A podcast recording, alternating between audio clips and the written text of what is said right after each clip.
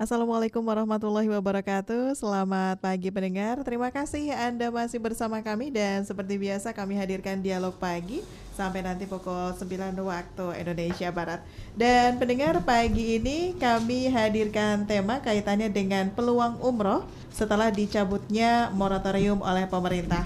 Alhamdulillah hadir bersama kami di sini. Yang pertama ada Pak Haji Hidir selaku kasih pelayanan haji dan umrah umroh maksud kami haji dan umroh. Baik, terima kasih Pak Haji untuk koreksinya. Jadi kasih penyelenggaraan haji dan umroh PHU Kemenak Kabupaten Cirebon. Terima kasih Pak Haji ya, sudah hadir bersama kami dan juga ada Ustadz Alfana Suha yang merupakan dirut dari PT Nur Cahaya Mulia. Assalamualaikum, selamat pagi Ustadz. Assalamualaikum warahmatullahi wabarakatuh. Selamat pagi kembali. Terima kasih sudah hadir bersama kami juga di sini dan pendengar tentu saja untuk Anda yang nanti ingin bergabung bersama kami, Anda bisa bergabung melalui telepon di 0231 849325 atau juga berkirim SMS dan WhatsApp di 081324951935. Pendengar Kementerian Agama mencabut moratorium pemberian izin penyelenggara perjalanan ibadah umroh PPIU baru dan dengan keputusan ini masyarakat bisa kembali mengajukan izin baru sepanjang memenuhi persyaratan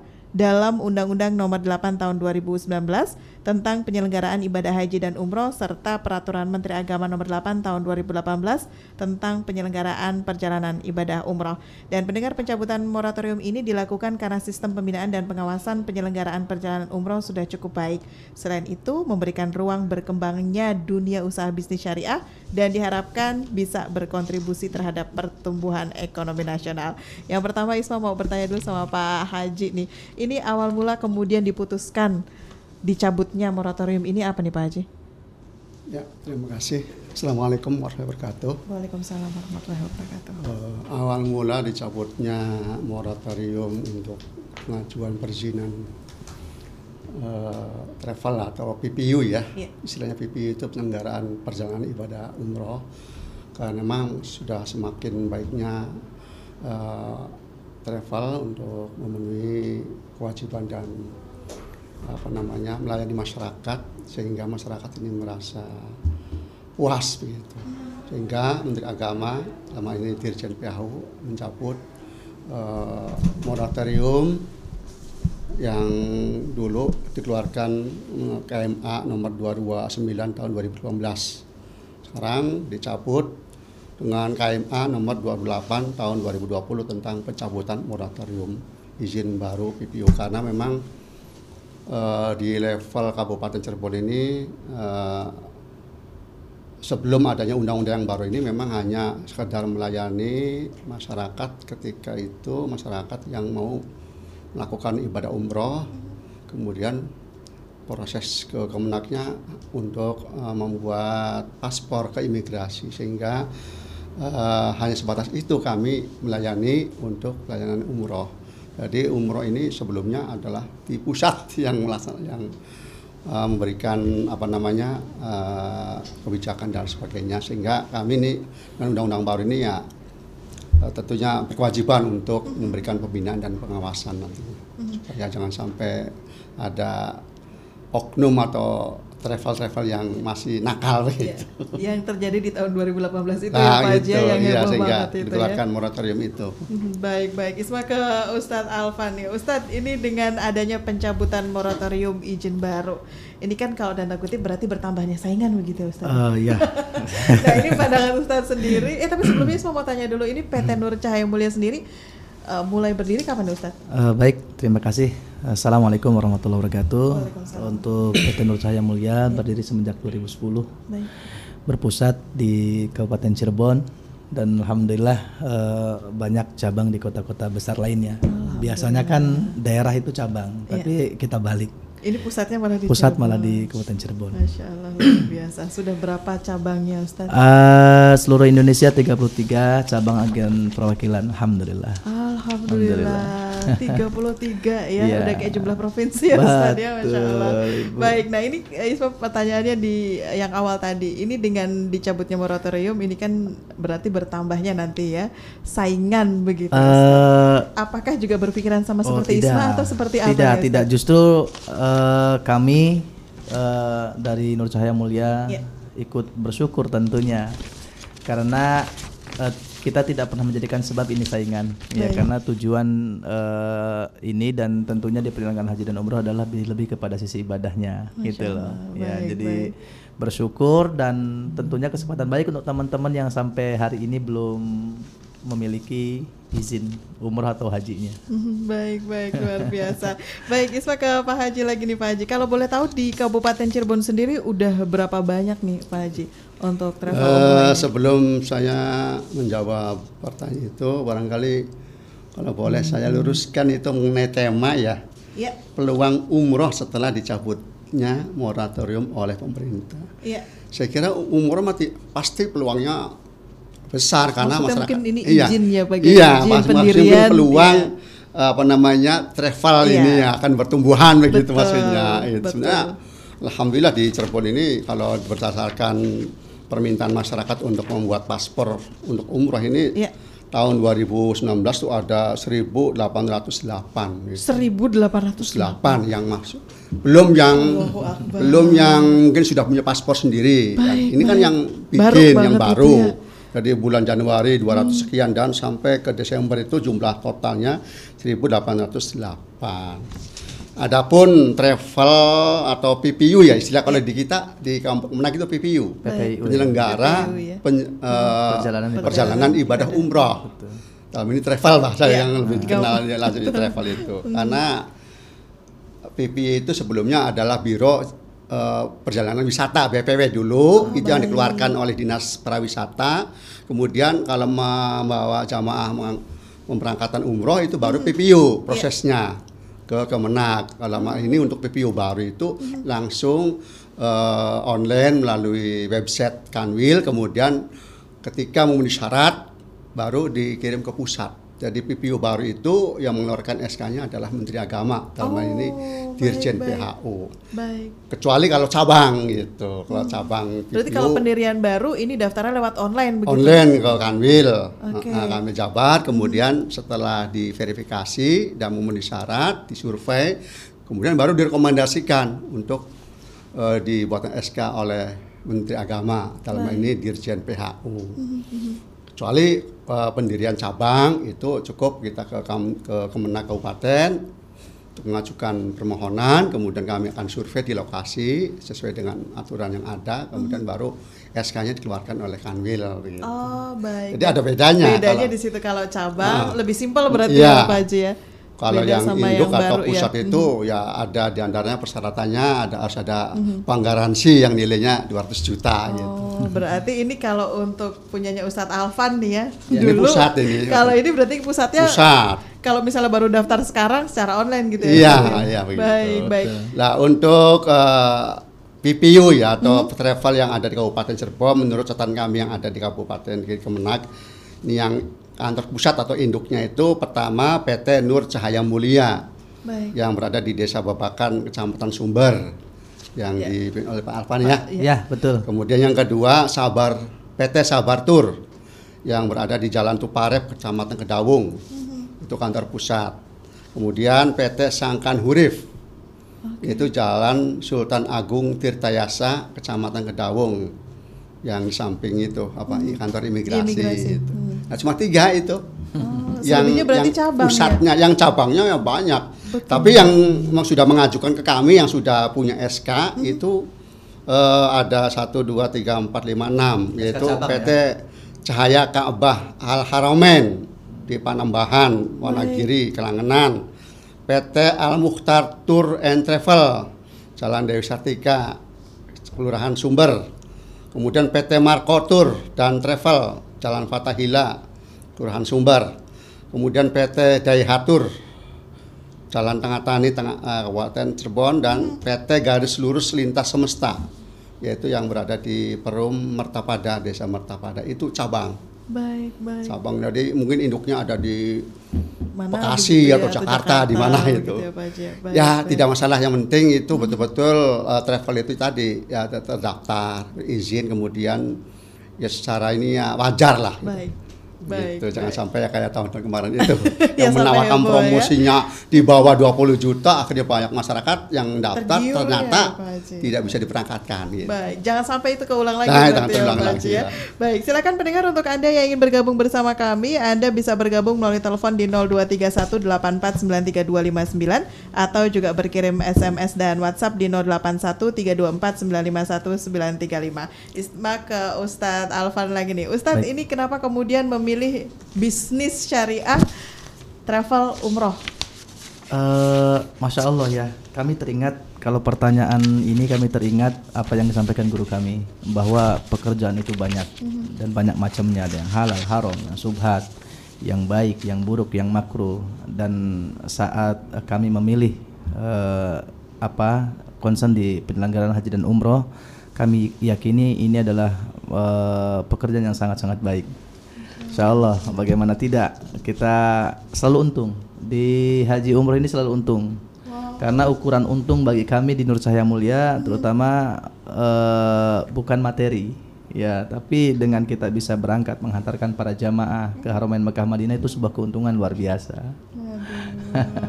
Alhamdulillah, alhamdulillah. Tapi di awal-awal pernah nggak sih Ustadz ngerasain sulitnya membangun kepercayaan masyarakat untuk mau uh, sangat, mempercayakan begitu? Sangat, sangat. Hmm. Uh, kebetulan memang kami memulai ini dari nol, Bu. Kita tidak diwarisi uh, perusahaan yang sudah jadi oleh orang tua tidak, jadi memang betul-betul dari nol. Basically memang kami juga bukan di perjalanan haji dan umroh, tapi ya qadar Allah Allah hantarkan kami ke sini membangun ini masya Allah. Tahun pertama jamaah kita paling setahun itu tujuh gitu kan dan pahit betul. Tapi ya Alhamdulillah karena memang kami menikmati ini dan juga bukan faktor uh, bisnisnya yang kita kedepankan sehingga ya kita menikmati saja. Ya asal melihat jamaah itu landing kedatangan dari Saudi setelah melaksanakan ibadah umroh tersenyum masya Allah itu senangnya luar biasa wow, gitu loh. Dan alhamdulillah tentunya atas uh, perjuangan dan juga susah payah dan doa para guru serta keluarga ya saat ini kita sudah bisa berangkatkan 8 sampai 12 kali per bulan Ibu. Hampir tiap bulan berarti ya. Ya se uh, sebulan 8 sampai 12 kali. Sebulan ya. 8 sampai 12 kali. Ya. Itu namanya Laris Manis Tanjung Kimpul ya Ustaz ya. Alhamdulillah. Bahkan prestasi tertinggi ya, kita 2015 ya, ya. kita masih ingat kita sampai berangkatkan 11.000 jamaah satu musim. Bukan satu oh, tahun, satu musim okay. itu tujuh bulan ya, mulai Muharram sampai Ramadan. Luar Alhamdulillah, biasa. Alhamdulillah. Pak Haji ini kalau lihat antusiasme ini baru satu travel loh ya Pak Haji ya. Iya. Ini gimana travel-travel yang lain? Ini kalau misalnya Pak Haji ngelihat antusiasme masyarakat kita melihat hal ini apa nih Pak Haji yang bisa disampaikan? Berarti masyarakat kita di Kabupaten Cirebon ini kayak kayak banget ya Pak Haji ya. Ya memang memang sudah niat ya baik, niat. Baik. Nah, yang kedua mungkin uh, masyarakat uh, pernah mendengar atau pernah melihat langsung berkonsultasi di Kementerian Agama bahwa sampai saat ini di Kementerian Agama Kabupaten Cirebon yang mendaftar haji itu ada 47.671 Masya Allah. jemaah yang sudah mendaftar. Artinya sehingga dari kurun waktu katakanlah Cirebon ini mendapatkan kuota per tahun 2411 sehingga logikanya 47.671 dibagi 2414 ini ada 20 tahun. 2 tahun. Sehingga mungkin dalam halnya saya nanti nyampe enggak usia saya sampai umur Itu 20 tahun ke depan ya, gitu kan. Ya, betul, betul. Nah, akhirnya termotivasi ah barangkali usia tidak nyambung sampai 20 tahun kami sudah kita sudah pernah ke sana, sudah pernah ya langsung Ngerasain. di depan Ka'bah kan gitu sudah ke Rodo dan sebagainya gitu. Jadi ya mungkin motivasinya seperti itu di samping memang sudah niat. Yang kedua karena lamanya antrian. Hmm.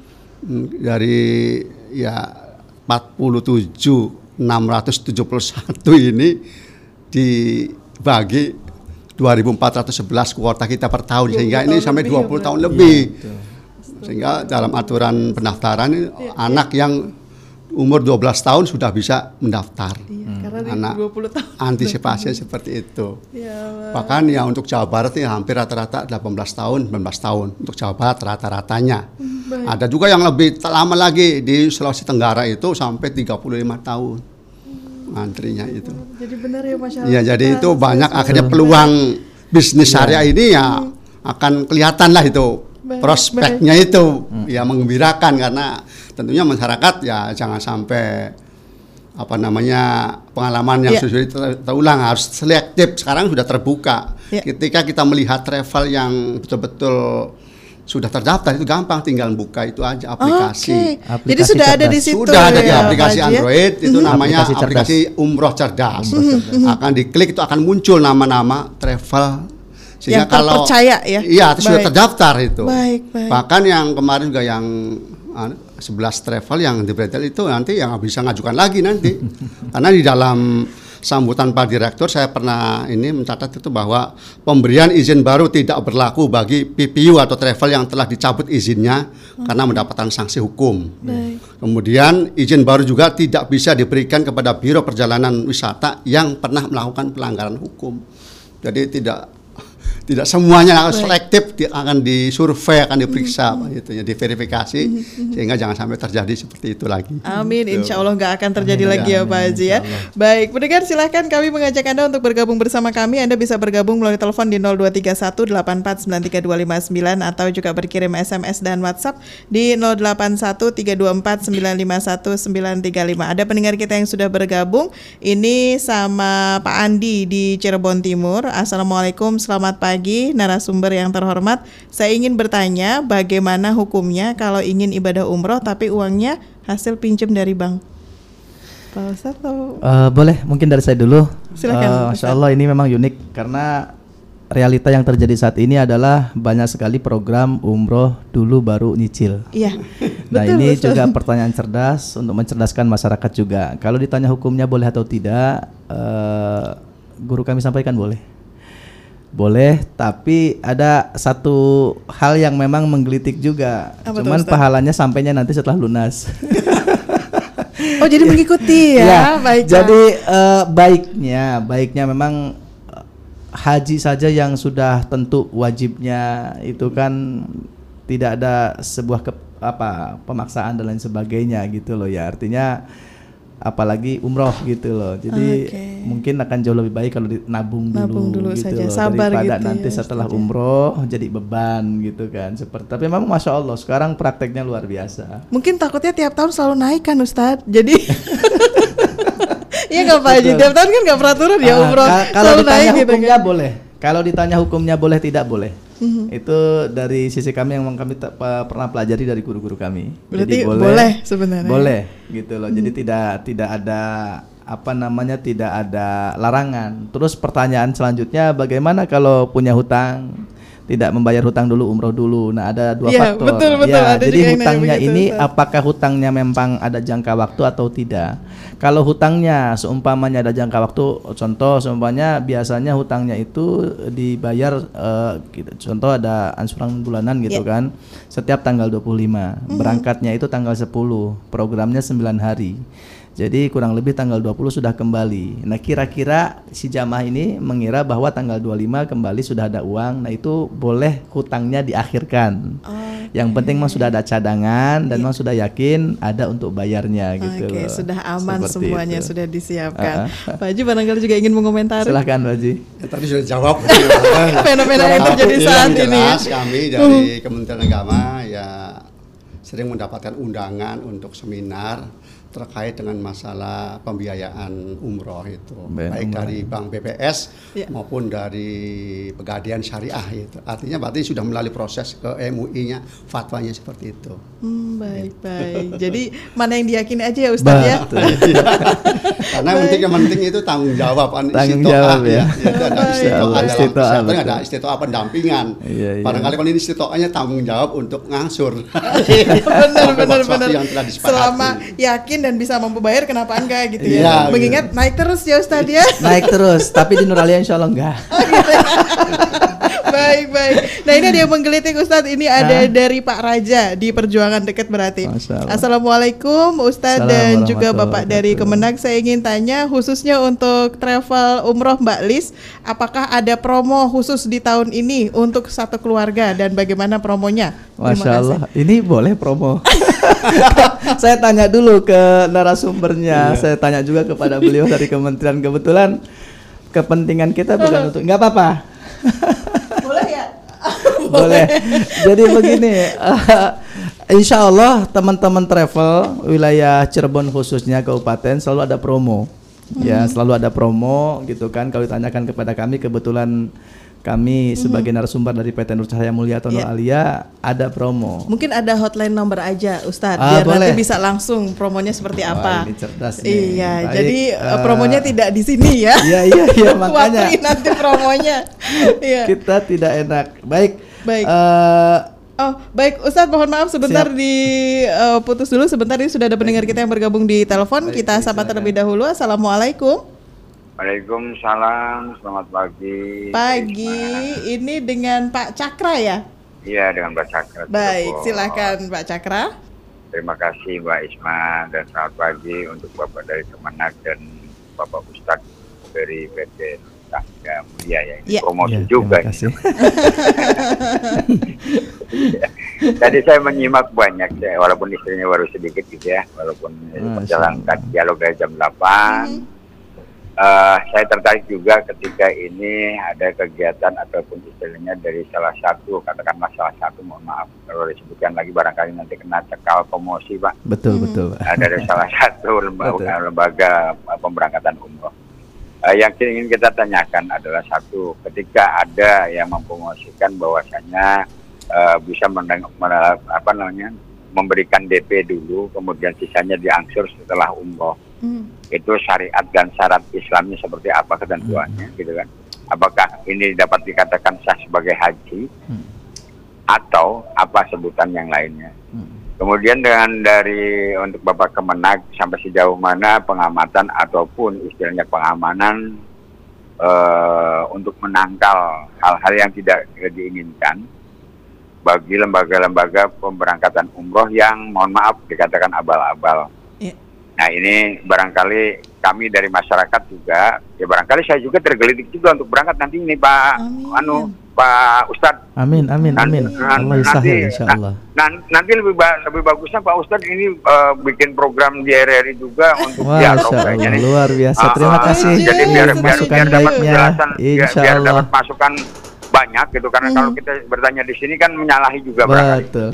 Betul, betul. Insya Allah, itu aja barangkali Isma. Baik, baik. Ah, Ya, baik. Terima kasih Pak Cakra. Silakan Ustadz. Uh, tadi pertanyaannya bagaimana hukumnya sudah yeah. dijawab kami rasa ya di awal bahwa hukumnya sah. Hukumnya boleh secara agama. Sebenarnya bukan kepada proses uh, apa namanya uh, itu lebih kepada proses akadnya. Secara syariah yang dilihat adalah proses akadnya seperti apa gitu loh. Kalau memang akadnya tidak ada unsur ribawi ya boleh gitu loh. Mm-hmm. Jadi mm-hmm. tadi umroh dulu, DP, yeah. umroh dulu, yeah. setelah umroh dicicil boleh. Dan saat ini memang sedang tren. Betul. Terus betul, bagaimana Uh, penyebutannya? Perlu ditegaskan bahwa sesungguhnya kalau jamaah umroh setelah umroh dari tanah uh, suci Mekah dan Madinah itu tidak bisa disebut haji. Ini juga ada satu hal yang perlu diluruskan karena ibadah umroh bukan ibadah haji. Baik. Tapi orang beribadah haji barang tentu di dalamnya akan melaksanakan ibadah umroh. Baik. Ya jadi perbedaannya antara haji dengan umroh adalah kalau umroh itu uh, perjalanan menuju Baitullah ke Mekah uh, tidak dengan wukuf di Arafah, tidak ada juga uh, toab ifadoh yang disertai sa'i, tidak ada juga mabit di Muzdalifah, tidak ada juga balang zumroh gitu loh. Nah, itu perbedaan umroh dengan haji. Maka hmm. untuk uh, masyarakat yang menaikkan ibadah umroh itu belum bisa disematkan kepada diri mereka itu dengan panggilan haji. Baik, baik. Itu seperti itu, Ibu. Baik, baik. Isma berarti ke Pak Haji ini pertanyaan yang kedua dari Pak Cakra. Sejauh mana pengawasan terhadap agen travel umroh ini, Pak Haji biar tidak terjadi hal-hal yang kemarin-kemarin sempat booming ya. itu. Terima kasih atas pertanyaannya. untuk pengawasan terhadap PPU atau travel yang diduga ya abal-abal. Memang sementara ini kami dari Kabupaten Cirebon karena memang ada undang-undang yang terbaru, Undang-Undang Nomor 8 Tahun 2019 tentang penyelenggaraan haji dan umroh baru itu ada uh, pendelegasian kewenangan dari mulai pusat, uh, daerah dan kabupaten. Baik. Kabupaten ini dibentuk satgas nanti pengawasan Baik. untuk pertama memberikan sosialisasi. Ya. Apabila sudah berikan sosialisasi kemudian ada teguran okay. tertulis kalau memang itu melanggar. Baik. Kemudian masih juga membandel ya tentunya ada pembekuan. Oke. Okay. sebentar baru terakhir adalah pencabutan. Baik. Jadi memang ada tahapannya ya, ada ya Pak Haji. Baik. Selanjutnya sudah ada pendengar kita juga yang bergabung ada Pak Anwar. Assalamualaikum. Selamat pagi Pak Anwar. Waalaikumsalam warahmatullahi wabarakatuh. Iya, di mana Pak Anwar? Oke, mau selamat assalamualaikum nih buat Pak Haji. Assalamualaikum warahmatullahi wabarakatuh. Ya. Pak Anwar dari mana? Dari Sumber nih. Oh baik dari Sumber, silakan. Ya, uh, barangkali mau tanya nih mm-hmm. terkait titik bagaimana untuk mencari uh, biro perjalanan umroh agar tidak salah memilih. Baik. Yang pertama. Ya. Yang kedua, bagaimana dengan promo-promo umroh berangkat umroh dulu, kemudian nanti bayarnya setelah Baru uh, mengangsur setelah pulang dari umroh begitu. Baik, baik. Ya, terima kasih. Assalamualaikum warahmatullahi wabarakatuh. Waalaikumsalam warahmatullahi wabarakatuh. Pak Haji, silakan ini yang pertama bagaimana caranya agar kita bisa tahu agen travel umrohnya ini aman begitu Pak Haji. Ya.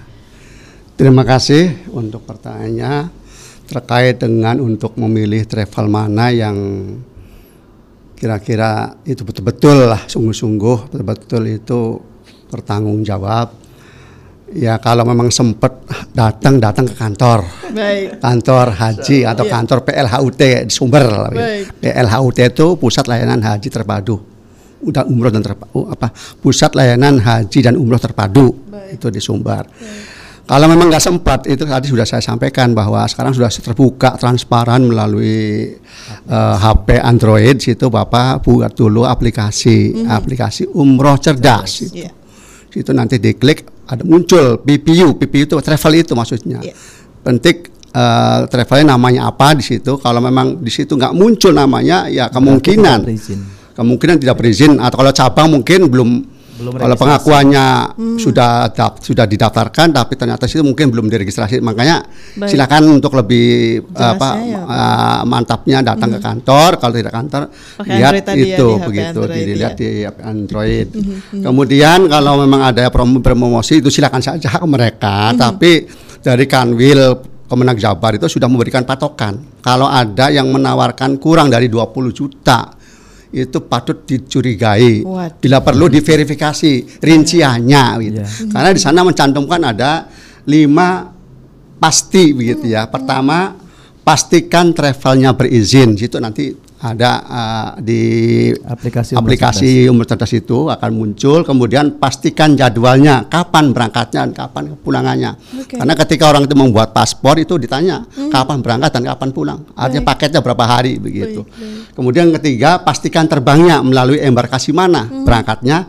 dan di mana transitnya kalau ada transit apakah hmm. langsung apa transit begitu okay. kemudian yang keempat adalah pastikan hotelnya dan fasilitas sebagaimana hmm. dan yang terakhir pastikan visa visanya dan visa sudah selesai maksimal tiga hari sebelum keberangkatan. Nah itu trik-trik untuk Baik. jangan sampai tertipu iya. oleh oknum lah begitu. Ingat-ingat lima pasti lima tadi pasti ya Pak Haji ya. Baik, Ustadz ini mungkin tadi Pak Anwar ketinggalan ya. kaitannya ini bagaimana promo umroh nih. Bayarnya belakangan berangkat duluan. Uh, sebenarnya sekali lagi ditegaskan itu uh, boleh. Cuman memang yang menalangi itu bukan travel, tapi pihak ketiga Ya, dalam hal ini ada perbankan, ada juga pihak-pihak ketiga lainnya seperti lembaga-lembaga keuangan.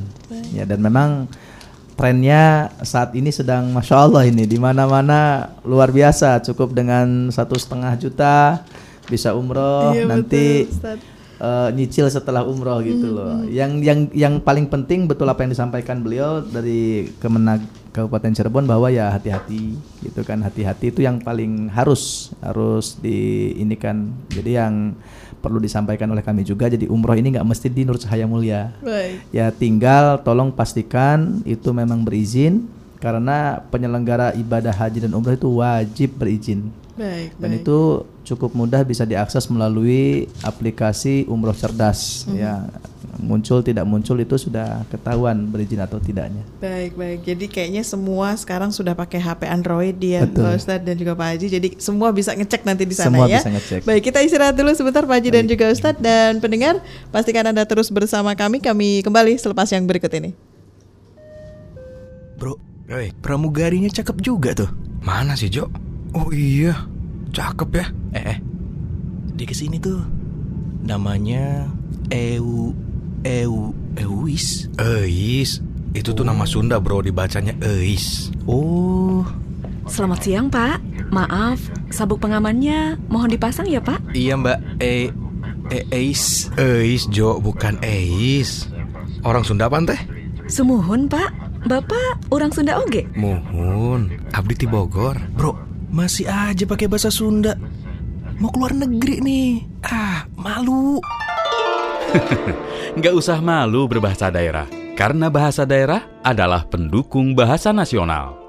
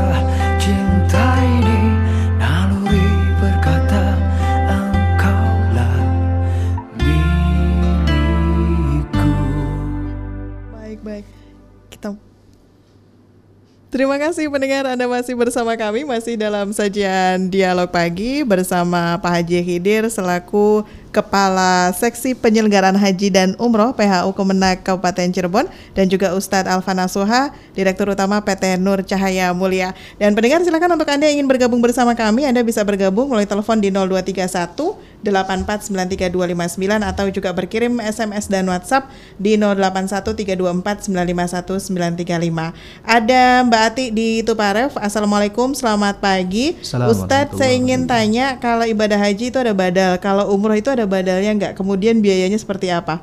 Terima kasih. Baik, uh, masya Allah. Terima kasih atas pertanyaannya. Uh, sebagaimana haji ada badal, di umroh juga ada. Uh -huh. Terkait biaya, mungkin nanti bisa menghubungi langsung ke kantor yeah. kami atau ke RRI langsung boleh. Baik, baik. Bisa langsung nanti tanya semua di sana ya Ustaz ya. betul. Baik. Nah, ini selanjutnya ada Mama Fitri di Surakarta. Assalamualaikum Ustaz dan juga Bapak dari Kemenak. Ada orang yang sudah lansia hmm. diberangkatkan umroh sudah tell me yeah. nggak hafal doa selama perjalanan umroh. Bagaimana umrohnya? apakah perlu pendamping atau tidak? Terima kasih. Ya. Untuk jamaah lansia. Lansia ya. Ya, terima kasih. Untuk jamaah lansia ini memang untuk tahun ini ada prioritas dari Kementerian Agama. Jadi kalau dulu lansia itu adalah masyarakat atau warga yang berusia sudah 75 tahun, kemudian sudah mendaftar ke belakang tiga tahun. Nah ini lansia ini dapat diusulkan untuk percepatan uh, diberangkatkan, diusulkan pak. Ini untuk haji ya? Iya untuk haji. Baik. Nah kemudian untuk undang-undang terbaru, undang-undang terbaru ini dibagi tiga kategori itu. Baik.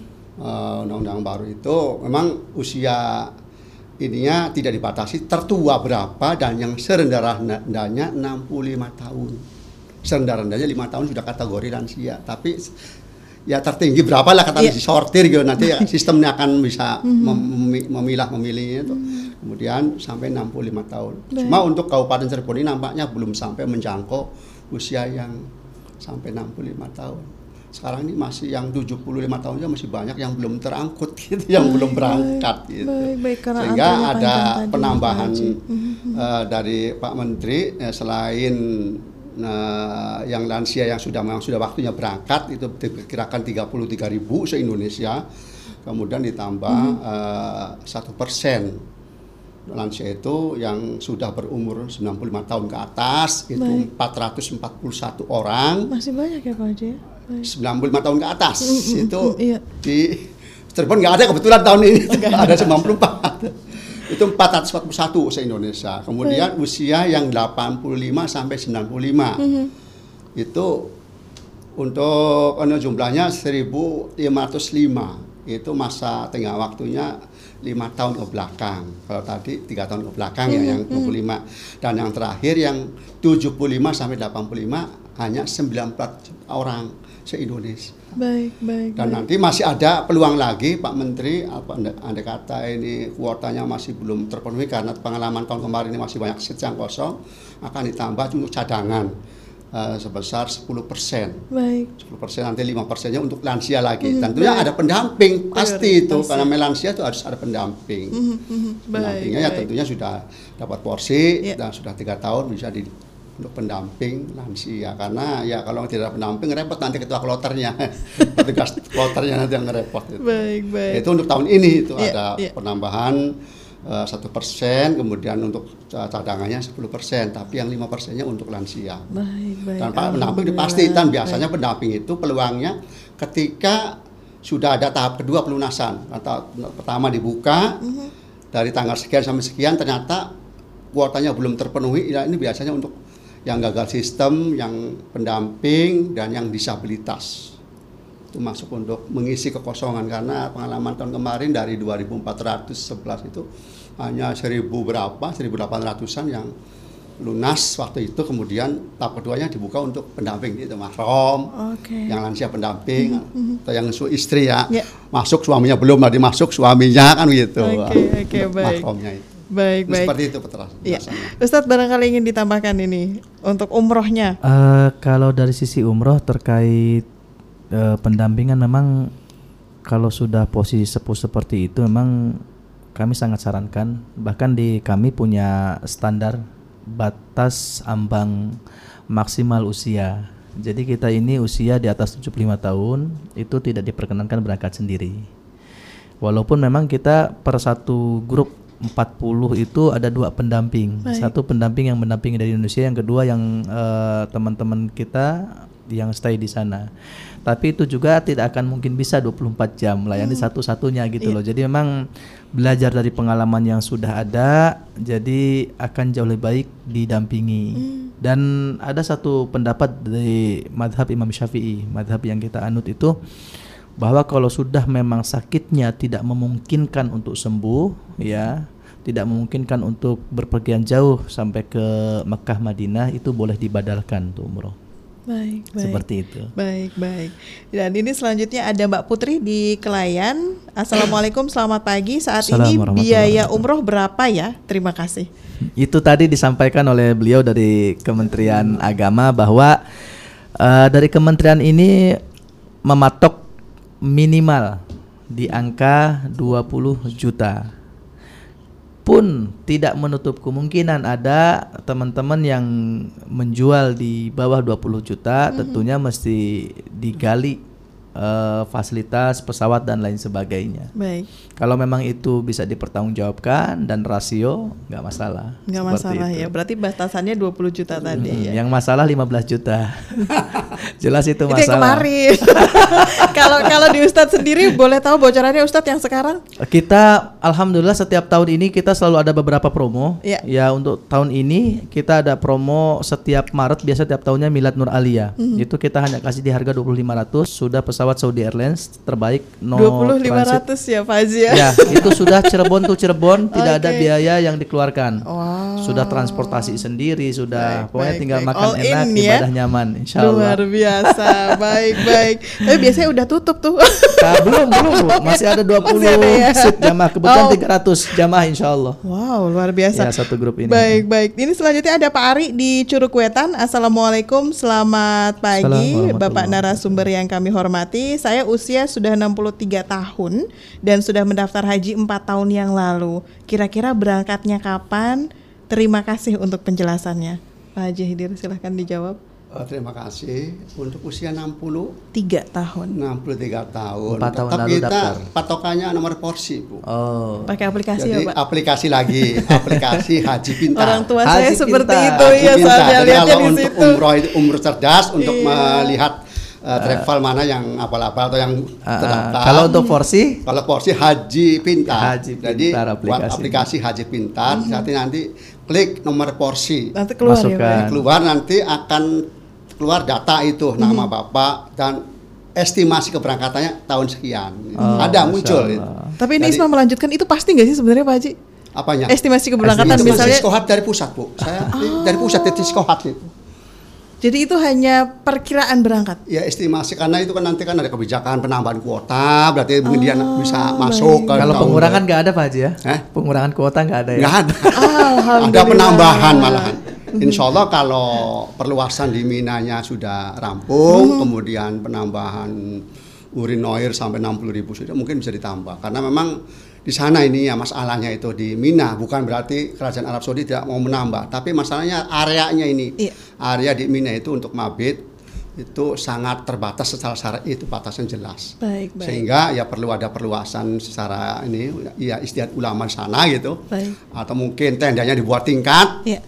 dan tempat pipisnya itu yang diperbanyak Baik, gitu. baik. Jadi Jadi lihatnya nomor porsi. Jadi tadi diulang Saya Pak hafal Haji gitu. Punten ini nanti ada di aplikasi ya. Ada di aplikasi Haji Pintar. Haji Pintar. Nanti ikuti aja Diunduh situ petunjuknya ya. bagaimana permintaannya nomor porsi. Lihat tuh nomor porsinya, klik lagi sekian akan muncul itu. Itu Siskohat. Sistem kom- komputer yang ada di Jakarta. Jadi kami Baik. tidak bisa utak-utik apa-apa. Baik, baik. Semuanya sistem semua sekarang. Baik, system. baik. Baik, sekarang zaman udah canggih, nggak usah ke mana-mana, cukup klik-klik di Klik HP ya. aja.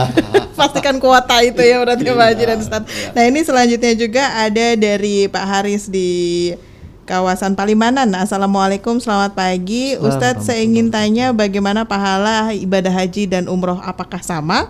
Kemudian yang kedua, kenapa orang kalau pergi haji pulang dipanggil Pak Haji, kalau umroh nggak dipanggil Pak Umroh? Hah? Ustadz silakan. Ibadah umroh atau ibadah haji adalah ibadah kosiroh yang pahalanya itu cukup untuk uh, diri sendiri yang mengerjakan artinya bukan uh, pahalanya yang jariah gitu loh ya. Cuman masya Allah uh, banyak keutamaan-keutamaan bagi masyarakat yang menaikkan ibadah haji dan umroh. Nah terus pertanyaan selanjutnya Kenapa kalau umroh. orang pergi Kenapa? haji ya, karena tadi sudah disampaikan mungkin beliau masih eh, tadi belum nyimak tapi nggak apa-apa kita ulang mbak. Karena uh, haji dengan umroh itu berbeda setiap jamaah atau masyarakat yang melaksanakan ibadah haji itu sudah pasti melaksanakan ibadah umroh. Bisa umrohnya itu di awal, di akhir atau bersamaan. Ya, itu ada tiga macam haji. Nah, kalau umroh, umroh itu ibadah eh, umroh adalah perjalanan uh, menuju Baitullah ya dengan melaksanakan ibadah toa, niat, toab, sa'i, tahalul. Hanya itu. Jadi di umroh itu tidak ada uh, yang dilaksanakan di dalam pelaksanaan ibadah haji. Di antaranya wukuf di Arafah itu tidak ada. Ya wukuf di Arafah tidak ada, mabit di Muzdalifah tidak ada, barang zumroh tidak ada, tawaf ibadah atau tawaf wajib yang disertai sa'i juga tidak ada. Itu perbedaannya. Jadi uh, jamaah umroh atau masyarakat sepulang daripada ibadah umroh itu tidak bisa dipanggil haji hmm. seperti itu. Baik, baik. Uh, nah, ini selanjutnya tanpa nama dari 0812214432 sekian sekian. Assalamualaikum, saya ingin tanya kalau uangnya pas-pasan mana yang lebih dahulukan, haji dulu atau umroh dulu? Terima kasih. Gimana Pak Haji? Ya kalau menurut saya pribadi ya dahulukan dulu yang wajib haji iya, dulu ya. Iya, haji dulu terus kita sampai nabung sampai pas karena haji itu kan seumur hidup satu kali. Nah, gitu. Kalau umrohnya ini kan sunnah. Gitu. Kapan saja waktunya. Mm-hmm. Kalau haji jelas tentukan waktunya waktu bulan Dzulhijjah itu. Iya, baik, gitu. baik. Jadi lillahi taala al hajjul mabrur alaihi jazaa'un jannah. Itu pahalanya surga itu kalau yang betul-betul niat lillah itu amin, amin. Jadi sudah, sudah surga sudah tidak terbilang lagi Pak, iya. nggak bisa dengan angka, udah surga sudah itu maling maksimal. Baik, iya, baik. itu, iya. Ustadz ini barangkali ingin menambahkan, mungkin ini sama seperti Isma juga, biar haji dapat umroh juga iya, amalannya Ustadz apa minta kepada Allah. Karena Allah Doa yang khusus gitu jadi gini tadi uh, Pak Haji ini dari Kementerian Agama mengutip tentang manis tatoa ilahi sabila. Ya, ya. yang arti secara secara uh, lugotannya itu adalah bagi siapa yang mampu. Tapi kami banyak mengalami memberangkatkan jamaah umroh, jamaah haji yang hmm. mereka sebenarnya bukan atas kemampuan dirinya. Mampu di sini kan mampu badannya, yeah. mampu yeah. keuangannya, yeah. negaranya juga aman dan lain sebagainya. Tapi ternyata masya Allah, maha suci Allah banyak jamaah umroh ini yang berangkat memang ya benar atas panggilan Allah dan juga Door ada press. yang memberangkatkan lah segala macam ya, gitu. Jadi memang men, jadi yang yang bisa kalau Alvan sendiri menyampaikan daripada kata manis atau Sabila yang bisa mengartikan ini artis sesungguhnya adalah Allah gitu. Ah. Jadi nggak bisa diartikan hanya sekedar mampu uh, keuangan, mampu fisik. Mohon maaf banyak di luaran sana yang secara fisik sehat, banyak juga yang secara keuangan jauh lebih banyak daripada yang berangkat-berangkat umroh sekarang. Tapi mereka belum dipanggil karena memang umroh adalah panggilan, haji adalah panggilan. Baik, baik, Dan, luar biasa. Uh, bukan hanya bagi yang mampu, tapi yang Allah mampukan seperti itu. Yang Allah mampukan yang itu Allah ya. Mudah-mudahan kita semua dapat Amin. itu ya. Amin. Ya Baik, ini selanjutnya dari 0819740. Oh, baik. Sudah ada penelpon lagi. Kita sapa terlebih dahulu. Assalamualaikum. Waalaikumsalam warahmatullahi wabarakatuh dari Pak Jumali Gang Ledeng. Baik, silakan Pak Jumali. Hmm, ini kan kali ini kan yang namanya haji saya ke haji dulu ya. ya. Haji kan luar biasa nih. Uh, lip, apa Daftar waiting listnya itu hmm, mungkin hmm. di kota sampai belasan tahun mungkin ya, Ustaz ya. Iya. Nah, iya. kota Cirebon ya. Iya. Nah, itu itu memang ada indikasi akibat dari dana tanah itu seperti itu atau tidak ya? Ya yang kedua akibat ini umroh atau haji ya? Itu kalau ya sudahlah nggak usah utang-utang nggak usah bayar di depan gitu. Saya bilang iya ini seperti itu biar enak gitu dok kalau bayar di belakang terus kita meninggal. Lagi pula yang ditinggalkannya itu direbutkan sama orang ya, ahli waris itu kan celaka benar itu. Terima kasih assalamualaikum warahmatullahi wabarakatuh. Waalaikumsalam warahmatullahi wabarakatuh. Pak Haji silahkan pertanyaan yang pertama ya mungkin karena tingkat ekonominya sudah maju sejahtera sehingga banyak yang daftar uh, daftar itu kemungkinan mm -hmm.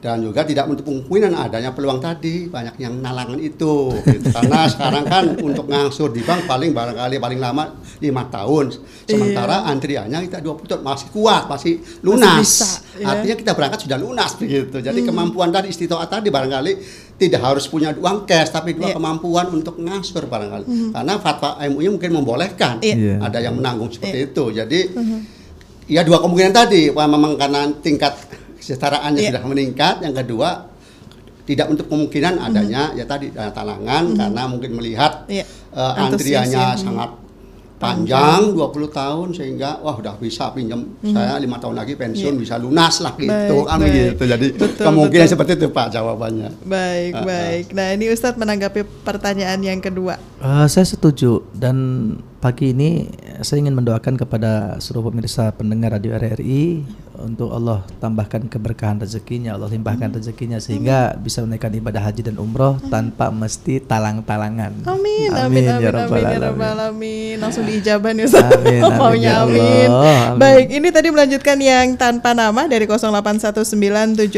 sekian sekian. Ustadz, saya ingin nanya bagaimana kalau ibadah haji dan umroh ini hasil patungan? arisan ya. Hasil patungan anak-anak atau apa nih? patungan. Oke, okay. baik uh, kalau hasil memberangkatkan orang tua ya hasil patungan anak-anak punya anak lima patungan itu sebuah kemuliaan dan itu sebuah bukti bakti uh, anak terhadap orang tua. Nah kalau patungan katanya patungan-patungan arisan juga boleh, yang penting antarodin gitu jelas yang dan betul-betul bergilir diatur dengan baik dan seadil-adilnya jangan sampai yang eh, apa namanya yang berangkat itu hasil daripada patungan yang akhir yang akhirnya tidak berangkat itu ya zolim. Oh, seperti baik, itu. baik. Jadi memang ada catatan catatannya ada catatan ya, catatan ya. seperti itu. Baik ini selanjutnya ada Didi di Kali Tanjung assalamualaikum selamat pagi. saya mau tanya bagaimana hukumnya orang yang ibadah haji kemudian disebut dengan haji mabrur? Oh, mungkin pertanyaan baik, haji mabrurnya uh, jadi begini Sering kami sampaikan dalam manasik dan beberapa kali kesempatan kepada jamaah-jamaah kami bahwa tanda kemabruran seorang uh, jamaah haji atau umroh itu bukan saat pelaksanaan di sana. Orang banyak sholat di sana memang tempatnya orang sholat semua di sana. Dunia lupa di sana. Banyak hatam kalau Al-Quran itikaf tawaf dan lain sebagainya. Makanya tempatnya. Tapi tanda-tanda kemabruran itu bagaimana setelah pulang daripada uh, ibadah haji atau umrohnya. Yang tadinya mohon maaf kurang baik terhadap suami atau suami itu kurang baik terhadap istri, anak tidak baik terhadap orang tua, orang tua tidak perhatikan anak-anaknya kok jadi berubah jauh lebih drastis yang tadinya pelit jadi dermawan dengan tetangga tadinya nggak peduli pulang haji atau umroh makin peduli ini tadi daripada tanda-tanda kemabruran. Jadi ada perubahan uh, kualitas uh, yang jauh lebih baik sebelum uh, si orang ini mm-hmm. menaikkan ibadah haji dan umroh. Mm-hmm. Itu adalah tanda kemabruran. Mm-hmm. Bukan saat di sana banyaknya itikaf, nggak pernah pulang ke hotel, selalu di masjid. Pulang ke hotel hanya ganti baju, mandi, makan, kok enggak. Itu bukan sebuah ukuran. Ukuran nanti setelah pulang daripada ibadah haji dan umroh lihat karena tanda-tanda kemabruannya ada di situ tadi yang Alpan sebutkan. Baik, baik, luar biasa Ustadz. Iya, Ustadz dan juga Pak Haji ini sayang sekali waktunya tinggal sedikit lagi. Pak Haji dan Ustadz silahkan untuk closing statement kita di pagi hari ini kaitannya dengan pencabutan moratorium pemberian izin bagi agen travel umroh baru. Silahkan Pak Haji. Uh, Mungkin dari saya dulu. Oh, baik Ustadz, Saya bersyukur kepada Allah Subhanahu wa taala dan juga apresiasi kepada pemerintah dalam hal ini Kementerian Agama yang telah mencabut uh, moratorium izin PPUI artinya teman-teman bisa apa namanya ikut serta menyelenggarakan ibadah haji dan umroh dan urus PPU ini. Cuman uh, bersamaan dengan itu, mohon kiranya juga untuk sesegera mungkin merealisasikan PMA 8 2018. Sebenarnya di PMA 8 2018 itu sudah jelas dan itu kalau sampai di apa namanya benar-benar direalisasikan dengan baik dan seksama dan ini memang butuh semua untuk uh, bekerja sama ini akan baik dan rapi. Jadi tidak akan ada lagi penyelenggara-penyelenggara ibadah umroh yang tidak memiliki izin. Baik. Apalagi sekarang dibuka, jangan sampai nanti tugas pengawasan, iya. tugas yeah. pemberesan, penertiban dan sebagainya diabaikan. Baik. Jadi supaya seimbang. Itu aja mungkin Pak uh, ya. apa namanya Pak Haji. Sama-sama. Ya. Baik, terima baik. Kasih. Silakan Pak Haji. Ya, terima kasih dari kami teman agama hanya mengharapkan kepada masyarakat apabila mau melaksanakan ibadah umroh pertama pilih dulu uh, PPU atau travel yang betul-betul memiliki izin dan juga biayanya bukan hanya murah tapi rasional dapat diberikan rincian yang betul-betul bertanggung jawab sehingga jangan sampai terjadi hal-hal yang tidak diinginkan ketika tahun 2018 dan alhamdulillah sekarang ini sudah muncul uh, pencabutan. Eh, pencabutan ini tidak tidak lain uh, memberi kesempatan kepada masyarakat yang mau berbisnis syariah seperti itu ikuti apa yang sudah menjadi petunjuk dan pedoman dari Kementerian Agama. Baik. Jangan sampai melanggar. Itu saja. Baik. Terima kasih. Baik, terima kasih sekali lagi untuk Pak Haji. Hidir, kasih penyelenggaraan haji dan umroh PHU Kemenang Kabupaten Cirebon dan juga Ustadz Alvan Nasuha, Direktur Utama PT Nur Cahaya Mulia. Sekali lagi terima kasih banyak Ustadz dan juga Pak Haji, sukses selalu. Sama-sama. Dan pendengar hingga di sini kebersamaan kami menemani Anda dalam sajian dialog pagi kali ini. Terima kasih untuk kebersamaannya. Untuk selanjutnya sesaat lagi segera akan kami hadirkan untuk Anda berita daerah dalam bahasa Sunda. Kami pamit. Wassalamualaikum warahmatullahi wabarakatuh.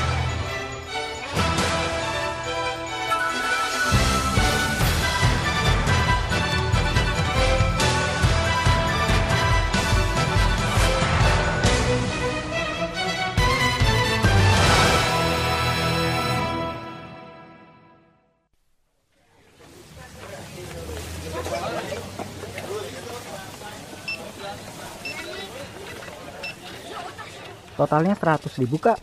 Pakai kantong plastik? Enggak kak, terima kasih. Aku bawa kantong belanjaan sendiri. Eh, eh, pakai aja. Enggak ah, aku nggak mau.